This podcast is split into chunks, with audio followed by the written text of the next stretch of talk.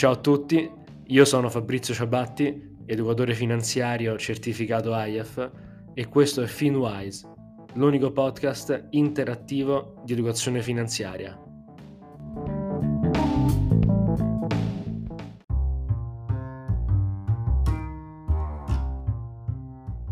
Ciao a tutti, oggi parliamo dell'analisi fondamentale, e cioè una metodologia per stimare il valore di un'azienda. Anzi, in realtà l'analisi fondamentale non è una metodologia, ma un insieme di metodologie. Vediamole insieme. I più attenti avranno notato che parlo di valore e non di prezzo.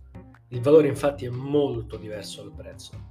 Mentre il prezzo altro non è che l'ammontare di denaro a cui un venditore è disposto a vendere una merce o asset a un compratore, il valore invece è qualcosa che riguarda tematiche sia oggettive sia soggettive. L'analisi fondamentale infatti ha l'obiettivo di capire le caratteristiche oggettive e determinare quindi il valore di un certo strumento finanziario. Tuttavia, nel mercato non ci sono solo gli elementi oggettivi, ma anche quelli soggettivi, che talvolta possono prendere il sopravvento sui primi. Gli elementi soggettivi possono sfociare in comportamenti irrazionali da parte degli investitori, che a loro volta possono andare verso un estremo oppure un altro.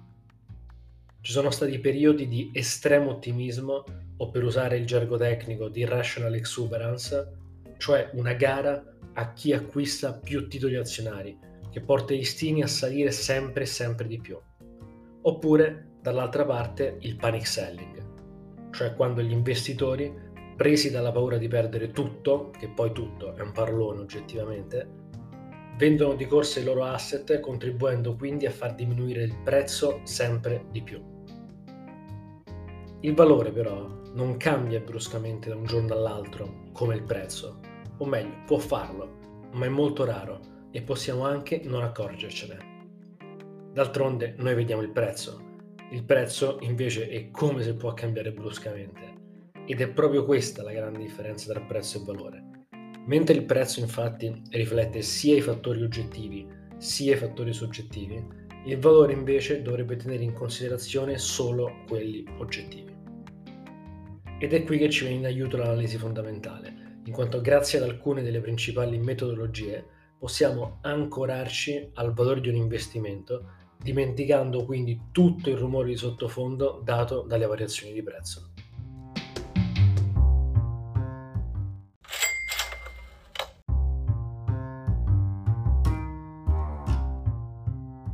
Detto ciò, se applicassimo però l'analisi fondamentale alla lettera, dovremmo acquistare i titoli o i fondi sottovalutati e vendere o shortare quelli sopravvalutati. Ricordo ancora una volta che questa è una strategia di trading molto complessa e che raramente permette di raggiungere ottimi risultati, anche per investitori e trader che lo fanno di mestiere. Quindi, ok sapere le tecniche di analisi fondamentale, ma attenzione all'applicazione rigida dei principi perché, come già detto, il mercato non è sempre razionale e quindi si rischia di bruciarsi. E poi, senza peccare di presunzione, la cosa più probabile è che ci stiamo sbagliando nella valutazione. In ogni caso, una delle prime cose da fare per valutare un'azienda è l'analisi di bilancio, tramite cui si può cercare di capirne lo stato di salute. Stato patrimoniale, conto economico e cash flow sono i principali elementi del bilancio di un'azienda, da cui si possono determinare o leggere, se pubblicati, gli indicatori chiave come ad esempio il ROE, cioè il Return on Equity, il ROI, il Return on Investment, il Leverage, cioè l'indebitamento rispetto alla capitalizzazione, il Price Earnings, cioè il rapporto tra il prezzo dell'azione e gli utili per azione, il Price to Book, cioè il rapporto tra prezzo di mercato e patrimonio netto contabile e tanti altri. Guardare però soltanto queste figure statiche può non bastare. Il prezzo di un'azienda infatti non riflette solo lo stato attuale, ma anche e soprattutto le prospettive future. E sono quelle che spesso possono compromettere la razionalità degli investitori, che continuano a prezzare tassi di crescita mostruosi o disastrosi. Vedere i dati attuali, infatti, è relativamente facile, ma stimare quelli futuri è molto complesso. Una delle metodologie per stimare il valore intrinseco di un'azienda basata sul futuro è il Discounted Cash Flow, o DCF, che va ad attualizzare i flussi di cassa generati dall'azienda al Weighted Average Cost of Capital, cioè il costo del capitale medio ponderato tra equity e debito. In pratica, si stimano i flussi di cassa dell'azienda, si attualizzano a questo tasso e si otterrà il cosiddetto Enterprise Value cioè il valore dell'azienda dato dalla somma dell'equity e del debito. Noi però investiamo nell'equity e non nel debito, quindi per determinare il valore dell'azienda, e cioè del suo equity, non dovremmo fare altro che togliere il valore del debito all'enterprise value, così determinato. In questo modo avremo il valore dell'azienda. Altro metodo simile è il Dividend Discount Model, che invece dei flussi di cassa attualizza i dividendi generati dall'azienda, non più però al weighted average cost of capital, bensì al solo cost of equity, in quanto i dividendi vanno a remunerare solo l'equity e non anche il debito, come fa invece il cash flow.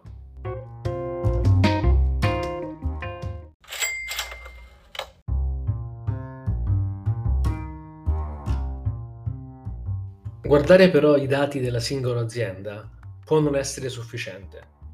Sapere che il price earnings di un'azienda è 10, che indicazione ci dà? È tanto? È poco? Facendo un esempio più semplice, ma che rende l'idea, qual è la prima cosa che si fa quando si acquista un qualunque prodotto, o si dovrebbe fare? Anche banalmente la pasta o un abito.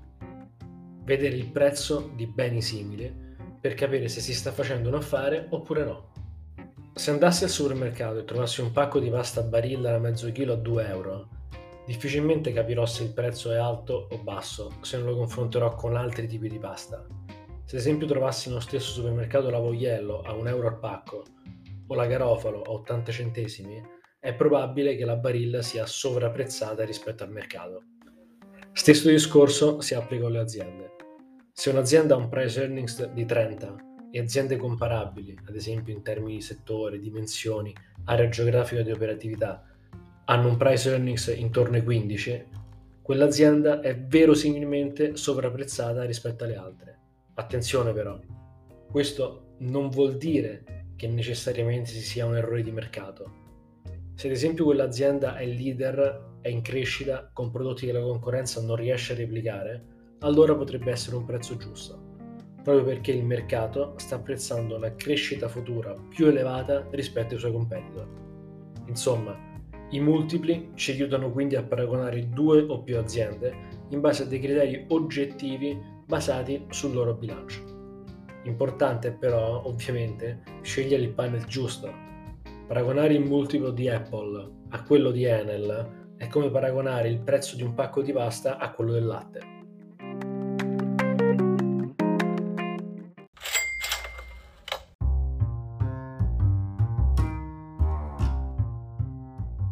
L'analisi fondamentale però può essere applicata parzialmente anche su indici o fondi. Mentre però è complesso se non impossibile determinare il valore di un fondo o di un indice applicando il discounted cash flow, i multipli possono venirci in aiuto e darci qualche punto di appoggio. Fondi ed ETF infatti pubblicano alcuni indicatori come il price earnings o il price to book per fornire agli investitori alcuni degli elementi chiave che possano aiutarli a determinare il valore dell'investimento. In sintesi, quindi, per effettuare l'analisi fondamentale si deve essere molto in gambe e preparati e per applicarla ancora di più. Fare operazioni di trading basate sull'analisi fondamentale non è da tutti, in pochi ci riescono e ancora meno riescono a ottenere risultati positivi nel lungo termine. Uno di questi è un tal Warren Buffett, che da svariate decine di anni riesce costantemente a battere il mercato, investendo su pochi titoli. Ma noi non siamo tutti come Warren.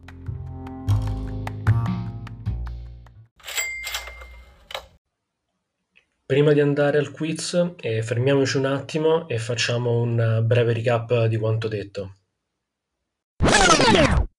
L'analisi fondamentale è l'insieme delle metodologie volto a determinare il valore di uno strumento finanziario. Prezzo di mercato e valore non sono sempre coincidenti, in quanto il prezzo riflette componenti oggettive e soggettive, mentre il valore dovrebbe riflettere solo quelle oggettive.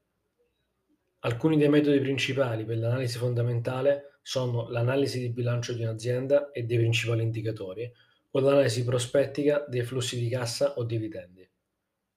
Valutare singolarmente un'azienda può rappresentare solo parte dell'esercizio, in quanto talvolta è utile effettuare un confronto con competitor comparabili, magari tramite l'aiuto dei multipli.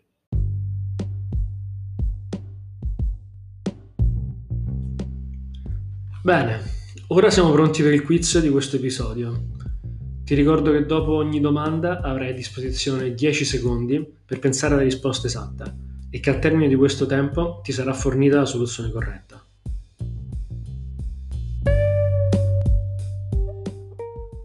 Prima domanda. A cosa serve l'analisi fondamentale? A.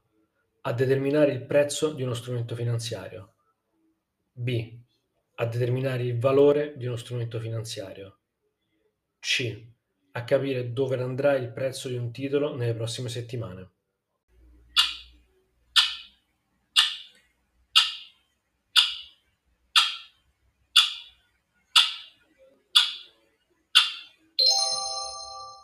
La risposta corretta è la B. L'analisi fondamentale è volta a determinare il valore di un titolo e non il prezzo, che può essere influenzato anche da fattori soggettivi. Seconda domanda. Cosa è il price earnings? A. Il rapporto tra prezzo e utili di un'azienda o indice. B. Il rapporto tra prezzo ed equity di un'azienda o indice. C. Nessuna delle precedenti.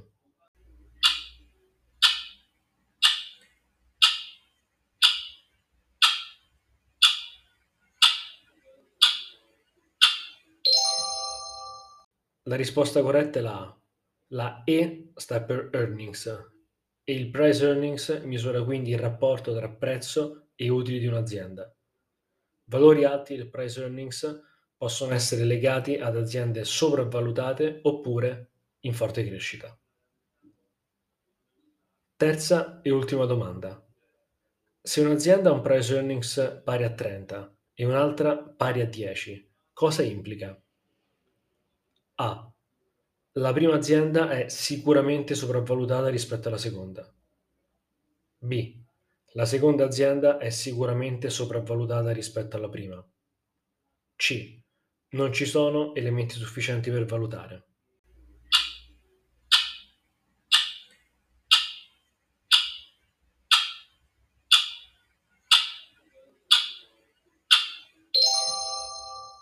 La risposta corretta è la C.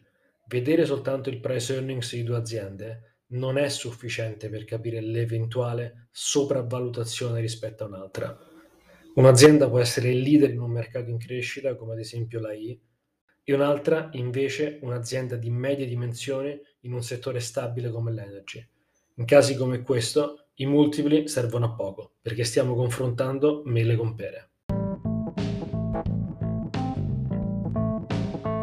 Bene, Spero tu abbia risposto correttamente a tutte le domande, ma se non ci fossi riuscito puoi sempre riascoltare l'episodio quando vuoi e riprovare.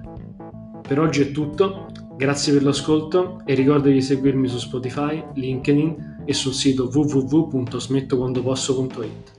Ciao e alla prossima puntata.